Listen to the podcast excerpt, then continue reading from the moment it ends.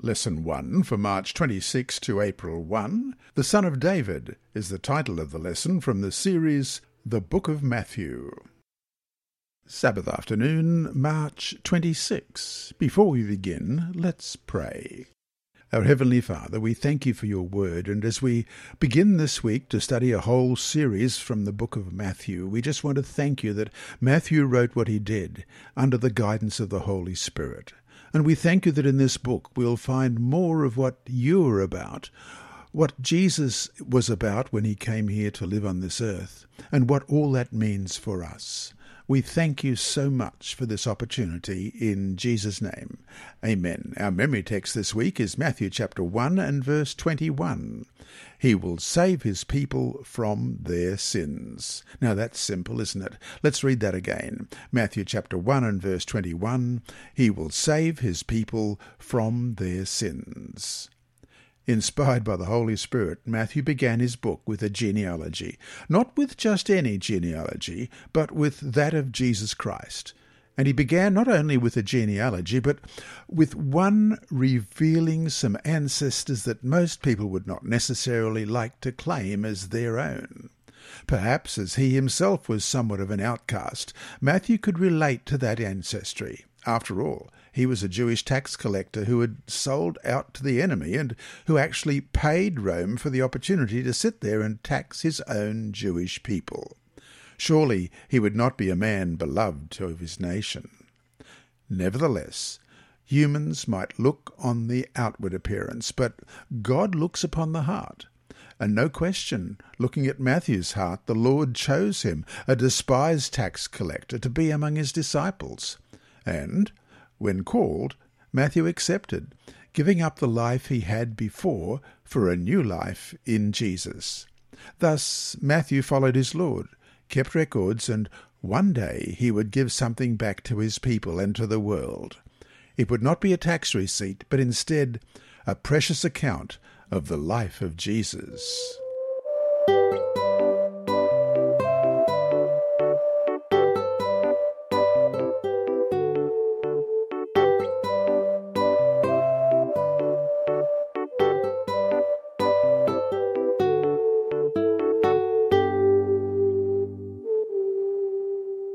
Sunday, March 27, a book of Genesis. Matthew chapter 1 verse 1 reads, This is the genealogy of Jesus Christ, the son of David. Right from the start, Matthew calls his work a book, from the Greek word biblos, which can mean a sacred writing. A book of the genealogy of the ancestry of Jesus. In fact, the Greek word translated genealogy or generation is from a word that can be translated Genesis. Hence, it could be said that Matthew started his Gospel with a book of Genesis. Just as the Old Testament itself began with a book about the creation of the world, hence the New Testament itself starts with a book about the Creator himself and about the work of redemption that only the Creator could accomplish. Question. What do these texts tell us about Jesus? First of all, John chapter 1 verses 1 through to 3. In the beginning was the Word, and the Word was with God, and the Word was God. He was in the beginning with God. All things were made through him, and without him nothing was made that was made. In him was life, and the life was the light of men. And Hebrews chapter 1 verses 1 to 3.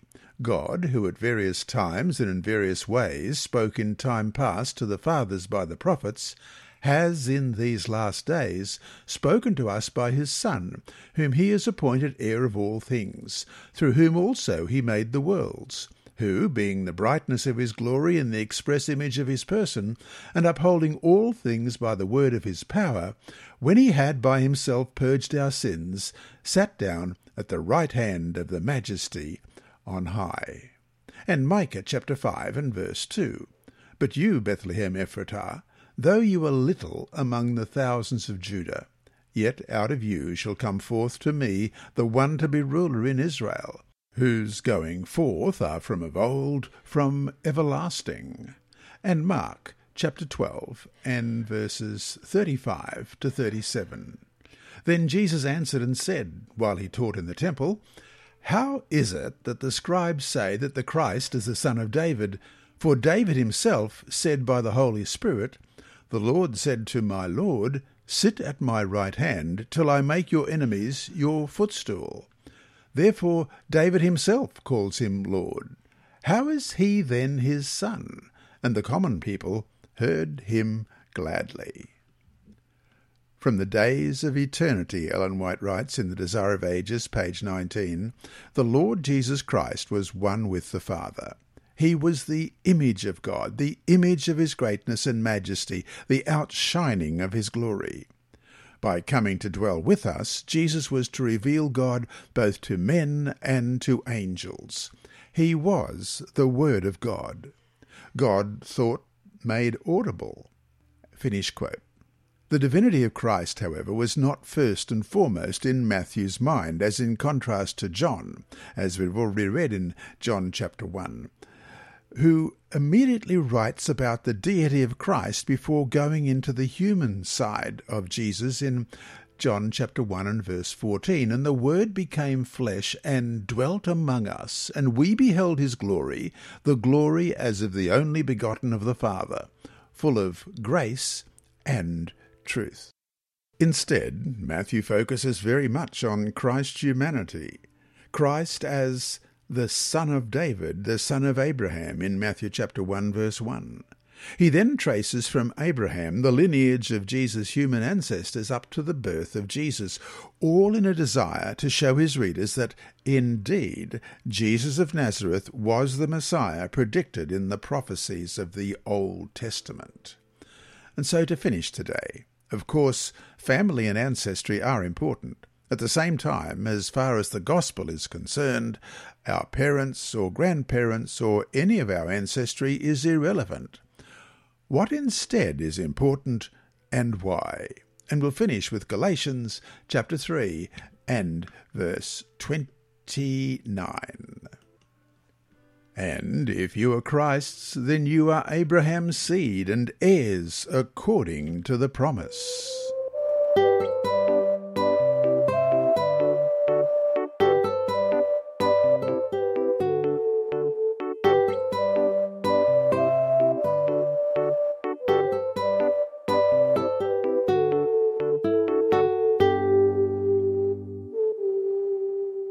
Monday, March 28, a royal line. Whatever the various views of the Jews regarding the coming of the Messiah, one thing was for certain the Messiah would be from the house of David.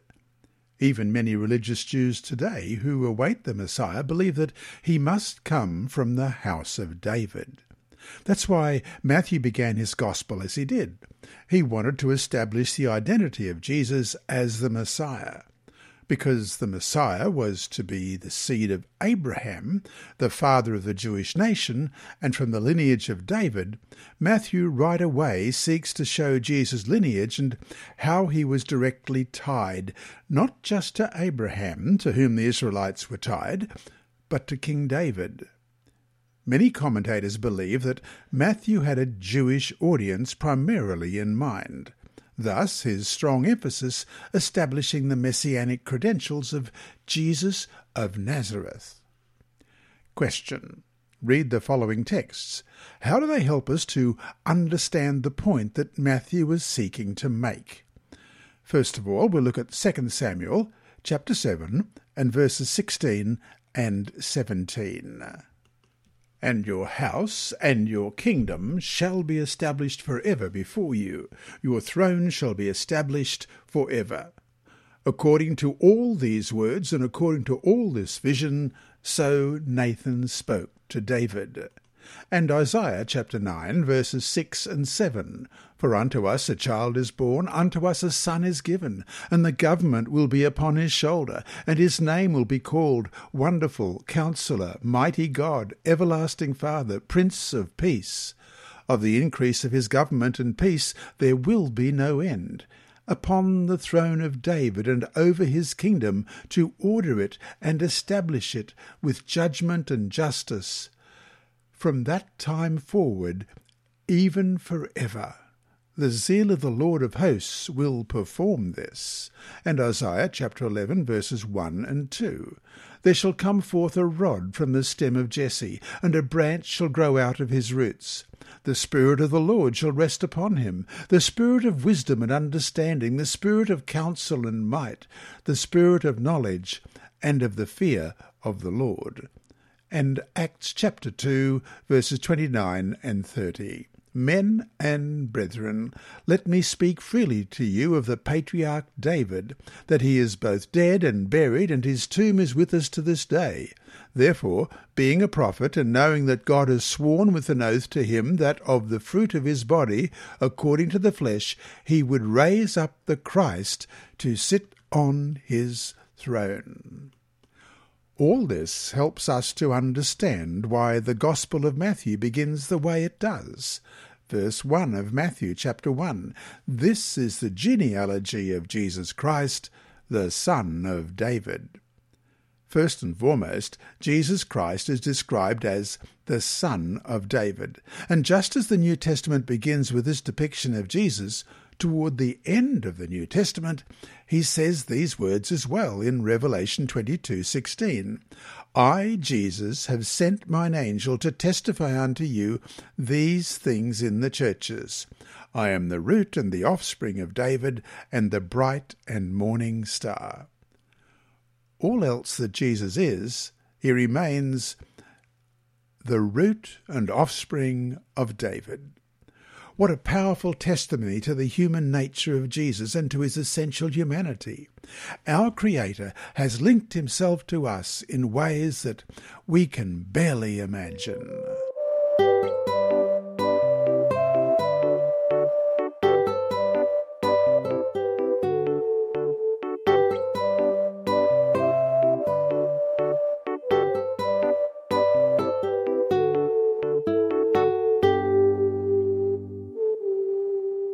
Tuesday, March 29. Jesus' early family tree.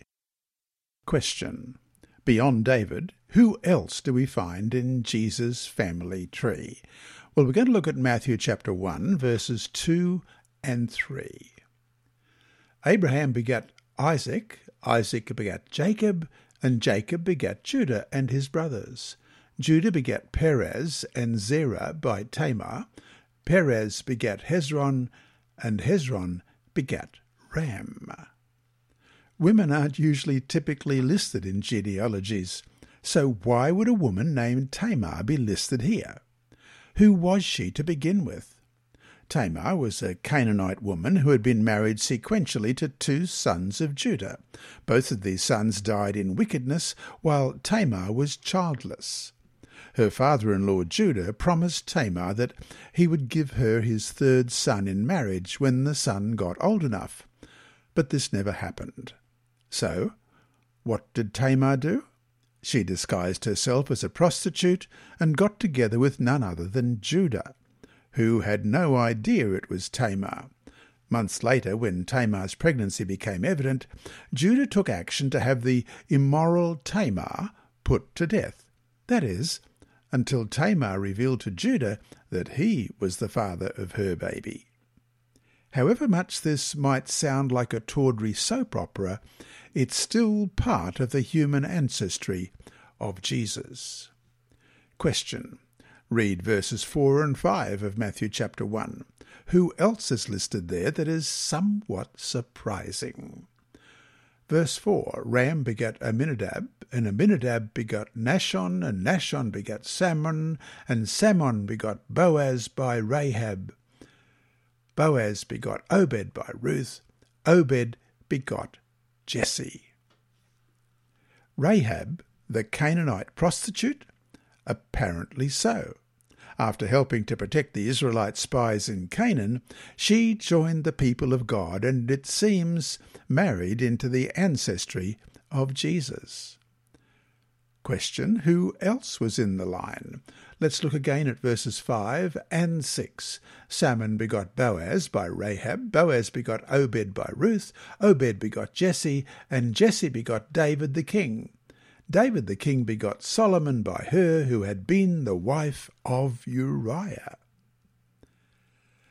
Ruth was a virtuous woman, but through no fault of her own, she came from the hated Moabites, the product of an incestuous relationship between a drunken Lot and one of his daughters. Uriah's wife Bathsheba was, of course, the woman that King David selfishly summoned while her husband Uriah was out in battle. David, too, was a sinner needing a saviour. David had many outstanding qualities, but he was no model of a family man, to be sure. So to finish the day, if God receives us despite our faults and shortcomings, how can we learn to do the same with others despite their faults and shortcomings?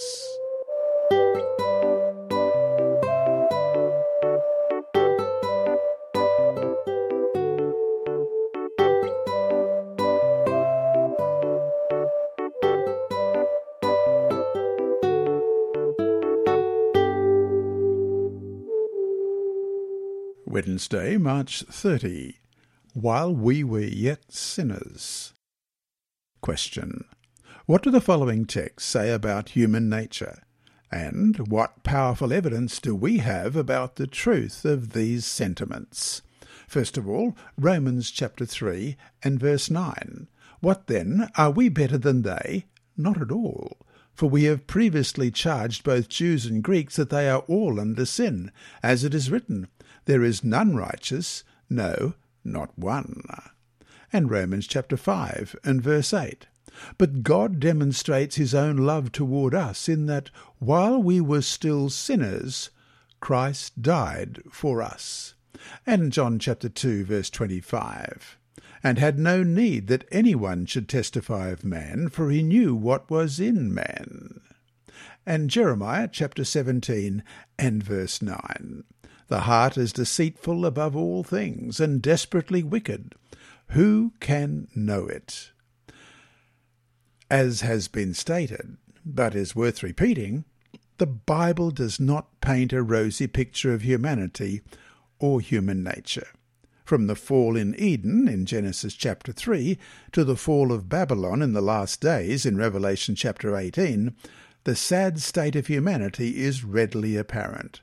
And though we tend to idealize, for instance, the early days of the church before the great falling away recorded in 2 Thessalonians 2 3, that is a mistake. See 1 Corinthians chapter 5 and verse 1 it is actually reported that there is sexual immorality among you, and such sexual immorality as is not even named among the Gentiles, that a man had his father's wife. We're all fallen, broken people, and that includes the lineage out of which Jesus himself arose. The Zondervan Illustrated Bible Backgrounds commentary of Matthew has Michael Wilkins saying, The genuineness and unlikeliness of this genealogy must have stunned Matthew's readers. Jesus' ancestors were humans with all the foibles, yet potentials, of everyday people. God worked through them to bring about his salvation. There is no pattern of righteousness in the lineage of Jesus. We find adulterers, harlots, heroes, and Gentiles. Wicked Rehoboam was the father of wicked Abijah, who was the father of good King Asa. Asa was the father of the good King Jehoshaphat, who was the father of wicked King Joram. God was working through the generations, both good and evil, to bring about his purposes. Matthew shows that God can use anyone, however marginalized or despised, to bring about his purposes. These are the very types of people Jesus came to save. End of quote. That's the point we need to remember, not just when we look at others, but when we look at ourselves as well. What Christian at some point in his or her walk doesn't get discouraged, doesn't question his or her faith, doesn't wonder whether or not he or she is truly converted? So often, too, what brings about this discouragement is indeed our fallen nature, our sins, our shortcomings. Thus, amid this despair, we can and should draw hope that God knows all these things, and it was for people just like us that Christ came into this world. And so to finish today, what Bible promises can you cling to in moments of discouragement and spiritual despair?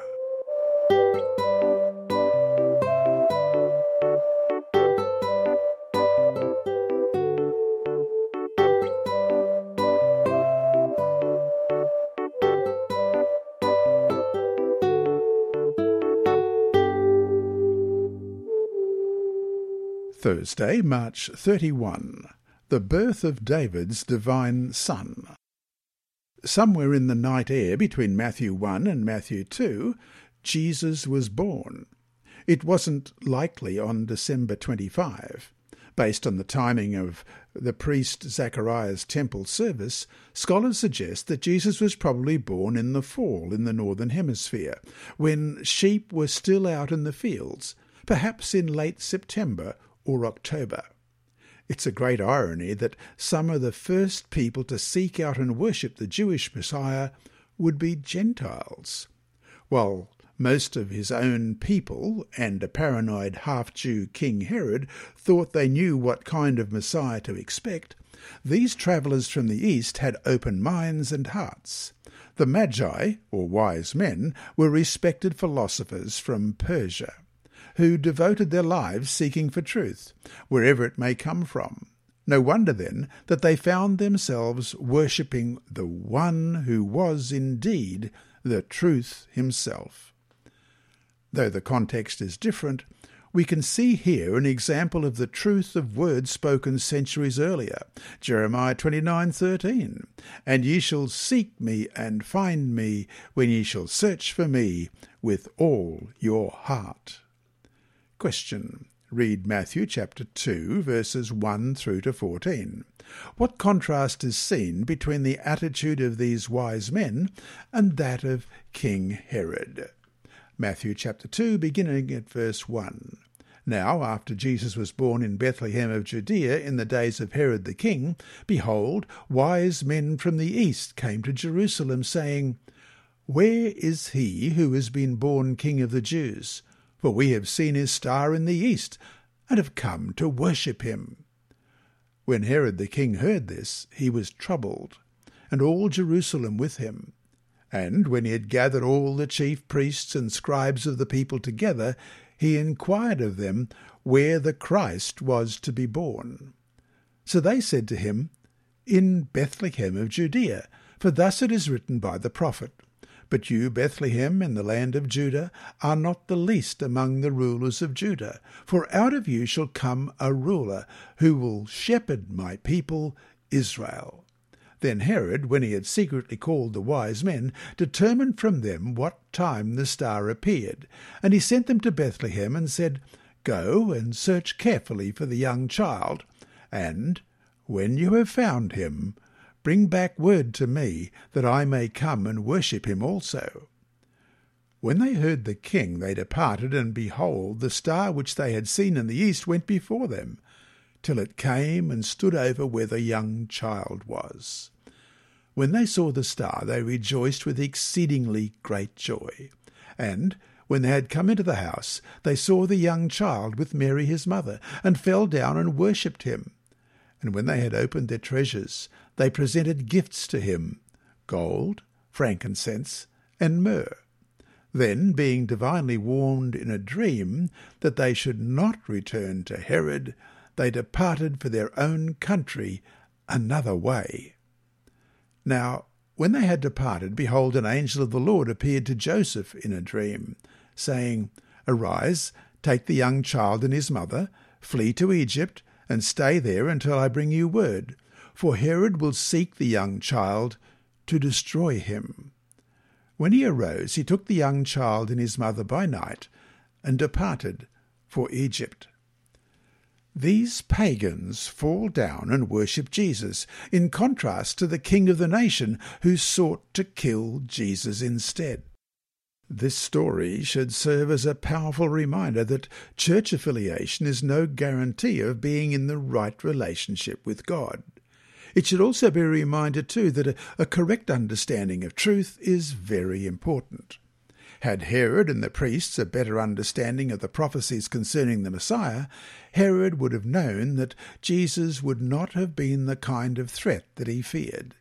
He would have understood that this King of the Jews was not anyone to worry about, at least in terms of Herod guarding his own immediate political power.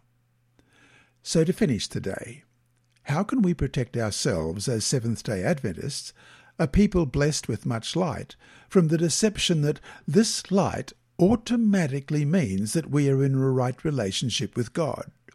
At the same time, how can the light help us to have a deeper walk with God because of an appreciation of His character that truth does give us?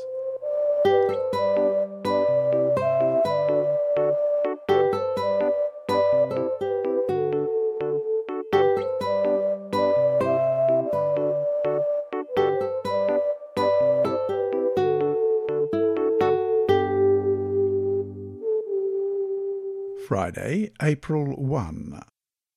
Look at this quote from Ellen White. It comes from The Desire of Ages, page 317. It is thus that every sinner may come to Christ, not by works of righteousness which we have done, but according to his mercy he saved us, it says in Titus 3:15. When Satan tells you that you're a sinner and cannot hope to receive blessing from God, Tell him that Christ came into the world to save sinners.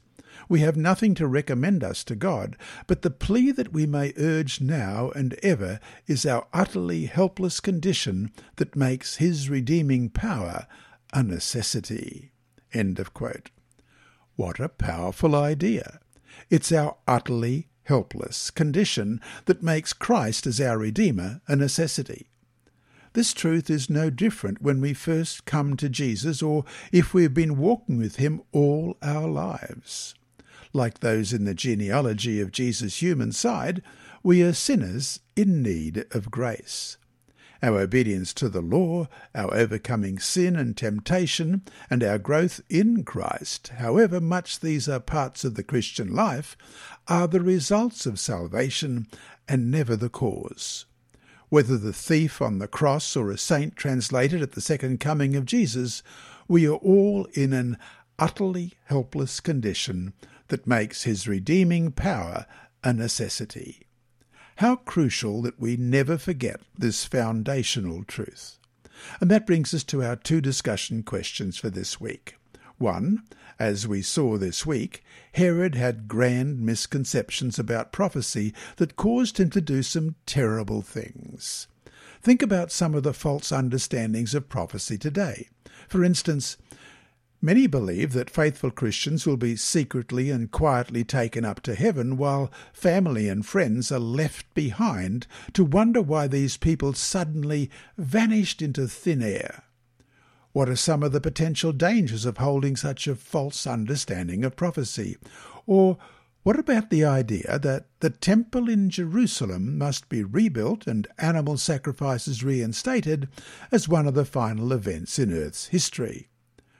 What other misconceptions about prophecy should help impress us with just how important a correct understanding of prophecy really is?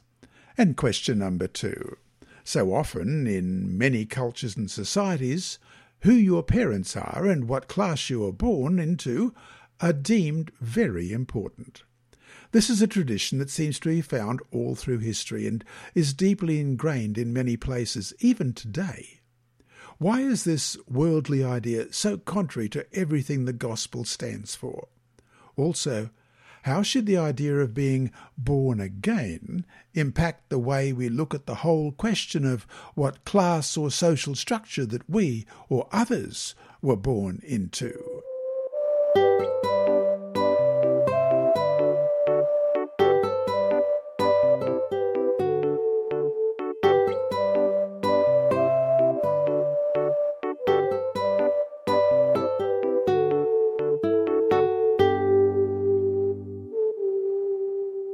Inside Story. Our mission story this week is titled The Tooth, Part 1. Newly married Colin and Melba Winch who I actually know personally, took up their first mission assignment in the Solomon Islands in the Pacific as nurses in 1956. While on furlough in Australia in 1962, Colin obtained his commercial pilot's license and, working with fellow pioneer pilot Len Barnard, flew the first Seventh day Adventist mission planes reaching the remote areas of Papua New Guinea and the islands of the South Pacific. The following account is one of Colin's first challenges at an outpatient clinic.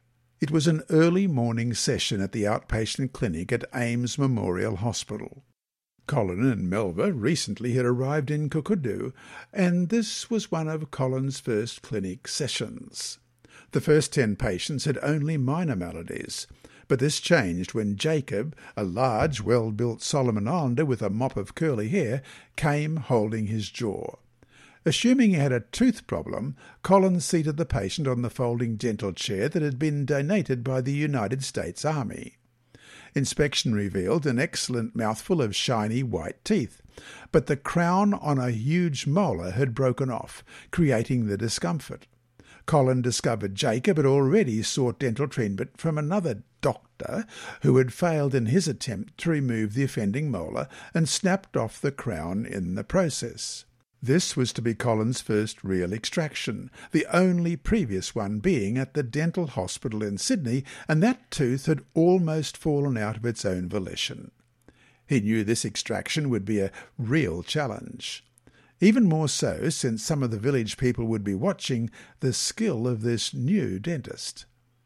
Having prepared a mandibular block, Colin approached Jacob with the gleaming needle at the ready. Jacob knew all about that needle and withdrew his head as Colin endeavoured to inject the anaesthetic. Lucana, the clinic assistant, sensed the problem and positioned himself behind the patient. Grabbing Jacob's hair with powerful hands, he said, Shoot him, doctor! Give the injection! He won't move now!